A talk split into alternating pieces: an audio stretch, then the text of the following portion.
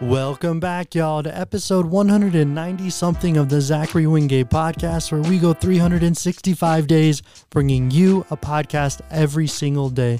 Nothing is off the table.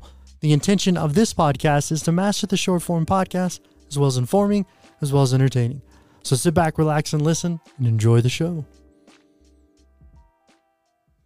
Okay, we got kind of a special show today. We are here at Freedom Bin Farm at the Gene Wingate Studio with my brother, Ike Wingate. Ike, how you doing today? Good. Yes, the Gene Wingate Memorial Studio. Oh, excuse me. You know, as our father passed, uh, this was a way to honor him by naming this studio after him. And in fact, I wrote his the name of this studio on the uh, studs in behind the wall of this place before we put in the um, drywall. I thought you were going to be like, I put his ashes in between the drywall to make sure his essence is really here. That that would have been a good idea. I should have done that, but no, I did not do that. That would have been like kind of cool, weird, creepy. I think what's really cool too is you have a placard from. So our father actually created a radio station back in the day, established in 1967, the KEBC, which is keep everything. What's the B for? Everybody, keep everybody country. Oh, they did like a play on the words. Yeah, I mean you have you have call letters that you have to get legally, you know, and so if you are west of the Mississippi, the call letters start with a K. Really? If you're east of the Mississippi, they start with uh wow, a W. Do they know why? That's just the way that it was set up uh, way back, way back in the day, uh, legally with radio stations and the FCC. So that's it's one of those radio nerd things. But if you hear call letters with a K, it's uh, west of the Mississippi. Radio- W is east. It's so funny. There used to be like radio nerds. Like now we don't really think about it, but our dad started this radio station actually in an attic with a guy named Tudor Burner. What is his name? I can't remember his name. wow. Well, Tudor Burner is a guy who lives in Berryville, Oh, lives in Arkansas. Berryville. But Ronnie Tudor was the guy that you're thinking of. Sorry, Tuner Burner. Um. Anyway, so he started the radio station when he was like in his twenties, and he sold it by the time he was thirty, in his early thirties. Yeah, so he the reason why I even know this is I started doing some research uh, about it back uh, probably 10 years ago uh, because one of the guys who was involved in that initial radio station found some old audio and he gave it to me uh, because I just so happened to be working in a radio job that took me around the country and I saw him at a radio conference in Dallas and he said, "Man, you're not going to believe this. I found the first day that KEBC was on the air and your dad's on it." And I was like, "What?" You know, and so I got really curious at that point and I thought, "You know what? It would be really fun to uh, give dad a gift, you know, commemorating it because there's like these newspaper clips that he has and pictures and stuff, but they're all kind of all over the place. And I kind of had the idea it'd be neat to put it all together. And so I did research and essentially 1967 was when it was established, which our dad would have been about 25 and uh, 25, 26. And he would uh, have been one of the first to launch a country station on FM because most people listened to AM at that point. And so it was a bit unheard of. And so he ran the station for about seven years or so, you know, around that, and then sold it to Ralph Tyler, who was working, who owned an advertising agency next door, basically, and uh, eventually talked Dad into selling it to him. And he worked for Ralph Tyler for a year or two, and then eventually moved to Arkansas. Yeah, and Ralph Ralph Tyler, uh, you call him a media mogul in Oklahoma. Yeah. He kind of had like I met him when I was a kid. He always gave me like Mad Men, the show kind of vibes. Oh man, he he had swagger for sure, and he was just one of those guys. He's the kind of personality that you meet him and you think that uh, you're the only person in the room. Uh, he had that kind of charisma, and his sons Tony and Ty Tyler uh, run the company now. They've had different iterations of the company, buying and selling. They own TV stations, radio stations, billboards, bus benches, all that stuff now in the Oklahoma City area. And I just read, I don't know, a month or two ago, they sold their Tulsa uh, outdoor advertising assets to Lamar. So uh, they're very successful guys. And Ty was actually the one who I saw in Dallas, and he gave me that, That audio. that's cool. And he always he sat on Dad's lap while he was on the radio. He remembers that as a kid. Of course, he was a kid. It wasn't like a grown man sitting on Dad's lap. I mean, nah, but the way you said it was like, wasn't expecting that. but but Ty, excuse me, um, when I saw him in Dallas at that conference, um, that yeah, he could definitely he he he liked to stay up late, and he is very energetic guy and very thirsty, very thirsty guy.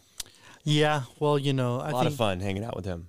Yeah, and I think that's kind of probably where I don't want to necessarily the media bug, but I started podcasting and going from there.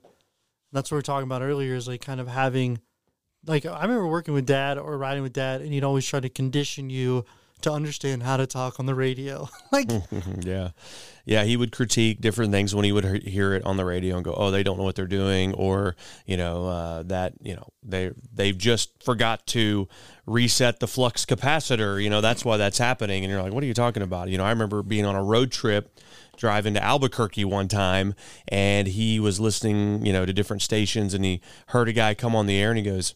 I know that guy. He's using a different name. And I'm like, what do you mean you know him? He goes, oh, I know that voice. He was an alcoholic and got fired at the station I was at. uh, so yeah, he, he would definitely He would uh, also- listen intently. what's so funny too is like we would drive back from Tulsa and he would listen to the weirdest radio stations. And there was a Tulsa station that would play CBS as a news channel. Yeah. Or it'd be like it'd be like the TV channel just on the radio. Yeah. And dad just wanted to listen to it because it was kind of like a weird radio station. Yeah. Well, he loved listening to talk radio and he would listen to KMR, uh, KMRG, KMRG, K, K, I don't know, a Tulsa station, which was kind of a news station out of Tulsa, but he would listen to it and it's an AM station and he would listen to it over in Northwest Arkansas and the signal would just sound like crap, but he would continue to listen, you know, and it was always like, it's static, dad. And he was always thinking, oh, it'll come back. You know, we'll get over this hill and it'll come back. KRMG.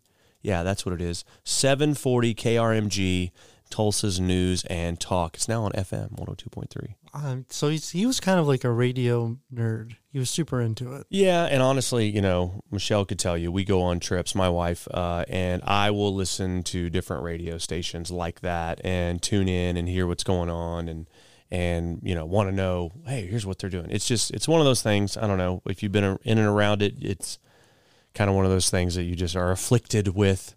Um, but it's it's a fun thing. I'll tell you, uh, there is something about being on the radio or doing audio podcasts and things like that that I think sort of make you, from a grief standpoint, it makes you feel closer to dad because that's what he always did, and so there there's sort of a connection thing there. Um, so I exactly you know understand what you're saying. You know, with the, the you know being drawn to media or whatever. It's almost like since he's passed away, you you almost uh, you know intentionally seek out those kind of outlets because of you know it, it brings more of a, a connection. Yeah, well, you're connecting to legacy. And it's like, how much of your childhood did you hear about radio and stories of radio? So much so that you went into radio. So you definitely had like a whole trajectory there, potentially a foundation, if be, I don't know, if, if you subconsciously or consciously. Oh, radio? Oh, yeah. I mean, what's interesting is it was something that was embedded in me to the point where I was mimicking broad uh, announcers and stuff. Um, of course, I did the whole thing where you know you you record yourself and you pretend like you're broadcasting the game or making a commercial or something like that. I always did that as a kid, but when I went to work for a radio station as an intern and then started doing commercials, you know, dad told me, he was like, I can't believe how fast you picked it up. It took me years to develop my speech patterns to match what you started out with. Like, eh, you know, his accent was so thick when he started and he had to work and work and work and practice in front of a mirror. And he's like, you just kind of picked it up naturally. And not to say that I, you know, didn't have to work and change things and do things like that, but the whole point was is because I've been listening to you talk, Dad, Exactly. and all I'm doing is just talking like you talk. Yeah. And what you did is you took on his cadence. Right. So whenever you have his cadence, whenever you're speaking, you're like, well, you did all the groundwork for me. So Yeah. I was able to do it because we, you would think we would have an accent because we were we were raised in rural Arkansas, Yeah. but we don't talk like that. Like we like on a farm, we, we could have a super Or a ranch. or a ranch or a ranch, technically a ranch too. But if you think that's what I think about too with cadence is, you know, we're not like, hey y'all, let's go down to the, the farm and open up the beers and have a couple cold ones. Like we could talk like that. Have an old cold beer. But I cold beer. But I think that because the dad had that cadence, that it's kind of what we absorbed in a way. Yeah, for sure. I agree 100%. You know, one of the things that that's most common when I've met people over the years is uh, you don't sound like you're from Arkansas. Like I'm surprised at the way that you sound. I'm like, well, what am I, how am I supposed to sound? You know, well, I just kind of thought it would, you know, you'd sound a little more, you know, like a hick. A little bit more country. Yeah, I get the same thing. Yeah. But uh, the funny thing about dad is obviously he spent time in radio, but then went to, good thing we're not on video, uh, then he eventually went to uh, outdoor advertising and billboards. Um, but like when we were talking about his funeral and doing the plans and all that kind of stuff, we went with a theme of on the air, like on the radio. And our brother Ken made the comment, you know, dad was in, you know, outdoor advertising and other business like that, but he was always a broadcaster at heart. And that's really who he was. Like that's who he really you know thrived uh, and naturally was and and even though you know that didn't pay the bills in the latter part of life where you know the the billboard business was much much better that was still like the that the love for broadcasting uh, and making content like that was something that uh, billboards didn't give him like being on the radio did and even i mean he even created content for facebook in his 70s Yeah, and he definitely always liked to create content. Some of his content was a little bit racy. and probably wouldn't like fly if it wasn't like a seven year old guy for sure. Yeah, I mean he he had one of his friend one of his friends uh, superimposed him uh, with Playboy Playmate photos, and then Dad would post them on Facebook. And, now, he, and he thought they were probably the coolest thing you could ever do. yeah, he, he, it was so real looking that he thought he I don't know if he thought he was fooling people or if he just made him feel like Hugh Hefner. I don't know what it did, but it freaked everybody out. Yeah, different generation for sure. Different generation for sure.